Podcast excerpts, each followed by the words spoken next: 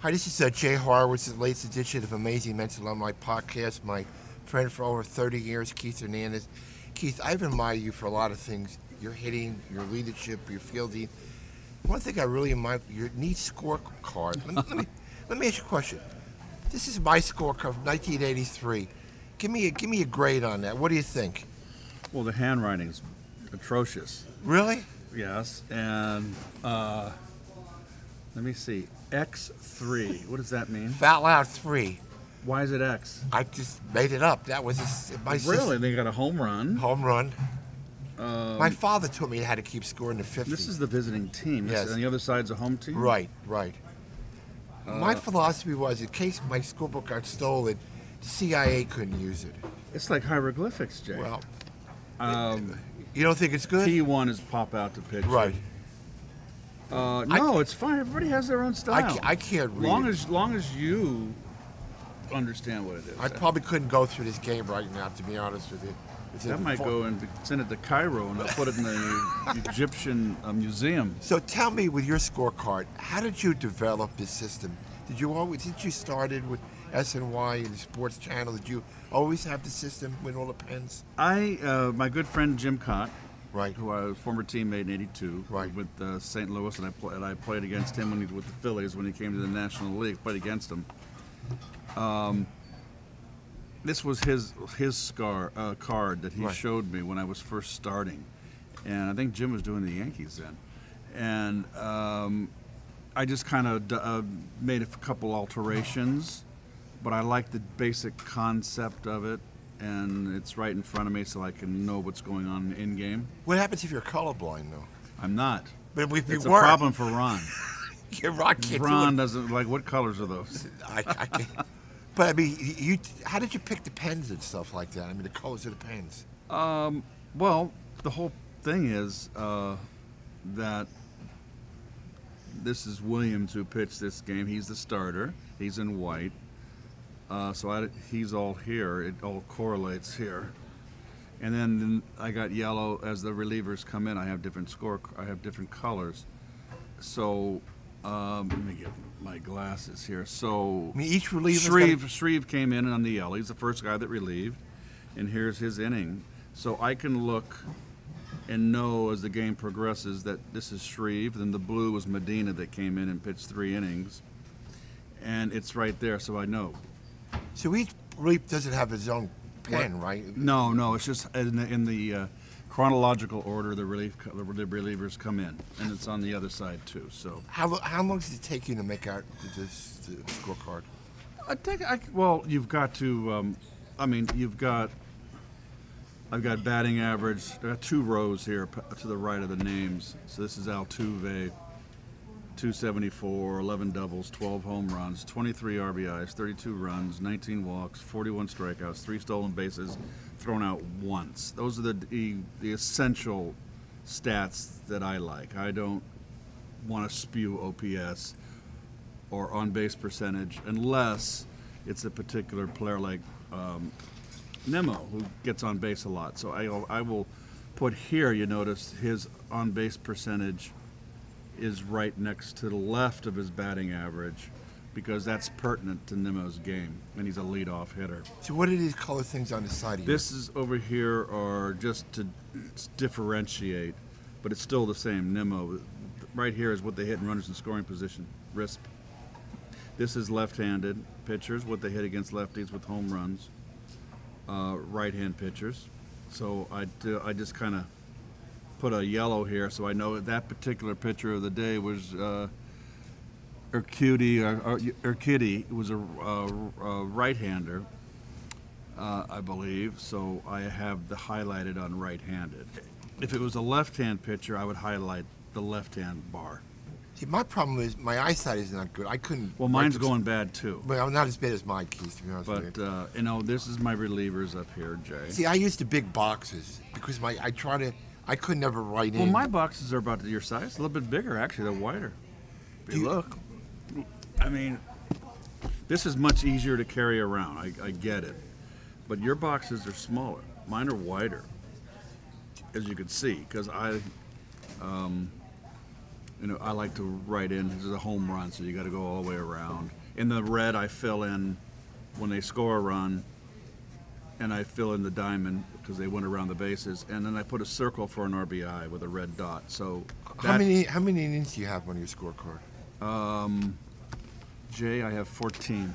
What happens if you go to the fifteenth? That becomes a very big problem. but you know, with the uh, hope the runner on second base, which I hope they get rid of. Yeah. uh, it's very rare. It doesn't happen anymore. Do you do you go through whiteout? What do you? I used to go like seven bottles of whiteout a year. Well, I have whiteout because sometimes they change lineups, Right. Which is really a pain. I I always put errors in red too, so this is an E3 because I want that to stand out. Um, these are at the end. These are by inning. So this is the hits on the top bar, this is the errors, and this is the left on base. And then over here I put the total. Okay, so there's eight hits, no errors, seven men left on base. And I put in red when there's a run scored. So I know when the run scored without, I can look here or I can look up here, which is where. And this is what Jim used to use. I mean, Yeah, yeah. How do you remember all this stuff? I What do you mean remember? I mean, with the pens and this, I used to one. Well, Jim didn't use the pens. That's just me. That's my, uh, that's my touch. Was there somebody you who you, you copied that from the pens, or just did it your own? No, just I like my idea was I can be able to see. I mean, look at it. You got Maton came in, and then Martinez, and then Abreu. So you had three relievers, and if I don't put anything here, I'm not going to know. So now I know that Maton came in in the seventh inning by the yellow, and that's his pitch. That's his inning. And then Martinez is in blue because it matches. It's just easier for me to. Uh, Yeah. What is what method does Gary use? And is it a lot different than yours, or Gary doesn't do the color schemes. Um, he keeps scoring s- much similar to me, um, but he's got much more notes because he's play by play. Right. I'm just um, you the analyst, you so Gary has to call Right. the game as it happens, but he's also got to have a sense of what's going around the league. He does a lot of research um, on the players, where they're from, uh, if they have an interesting background, Right. uh, family background, or whatever. Uh, uh, and also what's going around in the league. If, say, um, Freddie Freeman of the Dodgers is in a five for 55 slump, you know, or uh, Riley at, with Atlanta's in a red hot streak. Gary has all that written down because he's got to weave in and out the broadcast. It And just- how is Ronnie's book, scorebook? I mean, Ronnie's like he has a book like you. you like me? Yeah. Old-fashioned guy. Uh, yeah, I guess. I think I consider myself old-fashioned. Well, I mean, I could never do this. I would get. Well, here's the umpires too, Jay. Yeah. So the umpires are here, and I put them in bold. Here's the coaching staff, which I didn't fill out. So you have the manager, bench coach, pitching coach, hitting coach, bullpen coach, and general manager. General manager, I hardly ever put in because I, I, I, what am I gonna? I, I don't care about the general manager. What happens if you lose one of your pens during the broadcast? I have backups. You backup pens? Oh yeah, I have backup glasses. Yeah. Uh, here's where I have uh, the team record, how many games they're ahead or behind, and I can f- I usually fill it out better. This is their uh, this is the Mets. No, it's Houston. So Houston came in. I don't, uh, and this is game one of the series. So I really haven't seen Houston. So I really need to have the stats on Houston. Uh, they're 18 and 11 home, 22 and 14 away. They're five and five last 10. They're 10 games ahead. Um, then I you put have a lot of information on here. I mean, well, we get the stat pack, and I also put in because of the point of interest. That I remember when Houston and the Mets came in together in '62. Houston usually beat up on the Mets. yes. So, So I put in here just for giggles. Uh, the, the lifetime record uh, of Mets in Houston is Houston's 312 to 260. So they pretty much they pretty much beat up on the Mets. do you ever ask what other whether announcers do, or you just, you know, I mean, This is my regimen here. Um, I, I do tend to watch um, opens more to see how someone presents himself, uh, even in football or basketball, any sport. When Right. they do the open, and I'll, I'll watch and see if someone has a technique that that might work for me or that I like. which I never paid paid attention to before. um, here's the diamond right here, the field, Jay, and I didn't fill in the coaches first. Usually I do. Here's all that Malonzo at first, Guillorme at second, Lindor, Escobar, Mazeika, Canha, Nimmo, Marte. Um, then I put the winning pitcher here, the end of the game, losing pitcher. If there was a save, home runs. It's a lot of information. But my, Well, my- my- it's just in the end of the game. Um, this is the starters' numbers. So I have current what he's pitching against lefties, righties. This would be Williams, and home runs. And then up here I have his career win-loss record, ERA, and how many starts in games and starts. And then I have opposition career. So Williams was coming into that game was 0-1 lifetime. 540 earned run average in only one start. And then, because it was only one start, I put in six and two thirds. He gave up four runs. And then I put up information up here above. He's 6'3", 235, 30 years old, from San Diego, California. Went to God, Arizona State. never do that. Second round pick, 2013 by Miami. That's I would need like four sheets of. M- My oh, I just squeeze it in. And through the years, right? You signed balls, u- uniforms. How does it feel like in the near future, the Mets uh, and Citi Field could be selling your scorecards to the fans? Do you ever think to that point, your scorecard would be available? it was actually my idea. It was I your the one- idea? I was the one that pitched it. really 'Cause good. People people love my card. you know, they want to see my card. I got they they they they s- tweet and they love my card. And I just got the idea. Well, why don't we? It makes perfect sense. Sell them in the stadium here, uh, this size if you want, or do a size like this in a binder, for those that want to. You know, that's not too cumbersome when you're at a game. Before this, what did you do? Did you, did you save these at home? I mean, Um, last year I gave Gary's wife Lynn all of them, and I signed them for her charity. oh, that's great. Uh, normally, that's the first year I did that. Normally, I just rip them up and throw them away. Really. Yeah. I have about Gary's got his whole, you know, Yeah. loft, I have about thirty attic at full home. of them. Every year uh, he's been with the Mets, Really? radio, and he's got every game. I said, Wow. that's a fire haz- hazard, Gary. Maybe it's- we're getting, we're into the July now. A couple Right. of days away from July 9th, the day we retire your, we were retire your number. As it's getting closer, how does it feel a couple of days away now?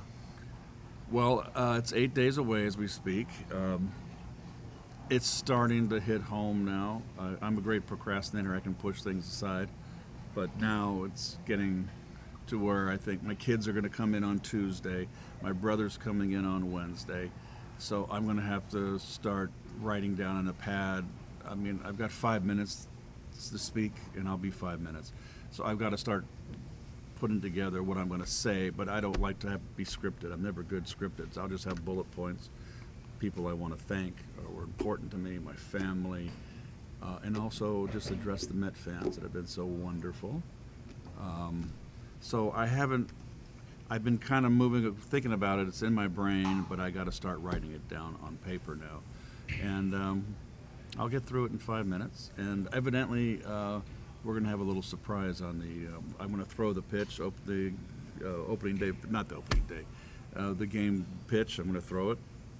Uh, and we normally, I'm, I'm going to have my brother catch it. Great. Well, Yeah, so Gary's bringing. I gave Gary my first baseman's mitt after we won the '86 World Series. He's got the glove that I wore Right. through the through the playoffs, second half of the season in playoffs, and World Series. So he's going to bring that, and we're going to have a little uh, a little twist in where I'm going to throw the ball, uh, throw the pitch. what, what has Gary meant to you through the years? I mean, you know, a lot of close friends, teammates. But for me, known Gary as I did, he's always been there for you. He's been a consultant, confidant. Mm-hmm. He picked his brain a lot. I mean, what does it have a you know an older brother like that? Uh, it's very important. It's one thing our parents stressed when we were kids, and particularly my father, and particularly to Gary, because I was the baby brother. It's only two of us. Right. That Gary had to look after me. That's your brother, and family's blood's thicker than water, and you, oh, you know, you only get your family, and that's the most important thing.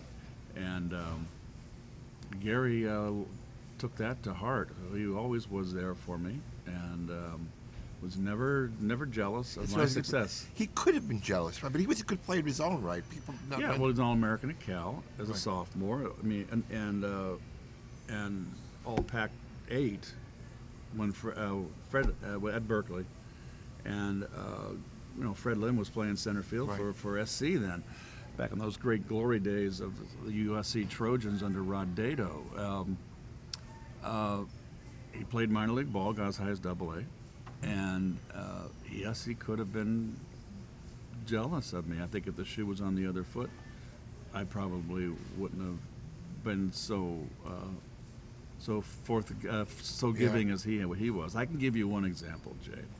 I was in a bad slump in A ball, 18 years old, my first year in pro ball in St. Petersburg in the Florida State League. And Gary was down, just got drafted, and he was down in the uh, extended spring training down in Sarasota, which is what, about an hour, Right. 15 minute drive from St. Pete. And they play day games in that heat in the summer. And I called him on the phone, and I was really down the dumps. And I went to the ballpark that night, and I go out to take infield, and Gary drove up. really. He drove up for BP. It was I went out to take BP. He drove up after the day game, and pumped me up. Watched the the entire game. Uh, saw him after the game. Then he drove back to Sarasota, and then had to get up early in the morning and and, Great. and, you That's- know, and that's, that's the kind of that's, love, the, that's the kind of guy he is. you know, but but, but I'm looking for I mean, uh, but you'll have a packed house, and uh, um, we certainly come a long way from June 15th, 1983, when he walked into the clubhouse and Tom Seaver says, "Welcome to the Stems." Yes, yes, it's a long way. I never would have dreamed, you know, even, uh, you know, when I was with the Cardinals, you know, in New York in the '70s was going through bankruptcy and all, and it was really a kind of depressed city, and it was never a town I went out in.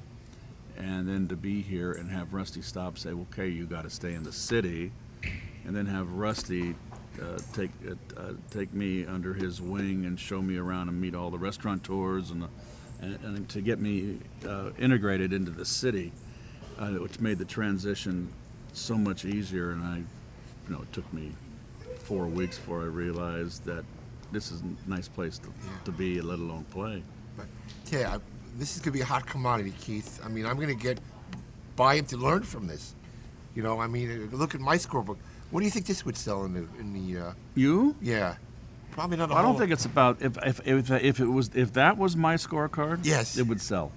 Yeah, If this was your scorecard, Nobody- it, it wouldn't sell. Nobody could read it. well, listen, best of luck on the nights. I'll be there cheering you on. You've been a good friend for all these years, and uh, appreciate our friendship, Keith. Oh, Jay, I've known you for a long, long time, and uh, it's been great, wonderful. We, went, we got through a lot together, you and I. We have. I mean, we got through a world championship yes, together. Sir. Yes, sir. Fantastic. Well, all the best, Keith. All right, Jay. Uh, thanks, Keith.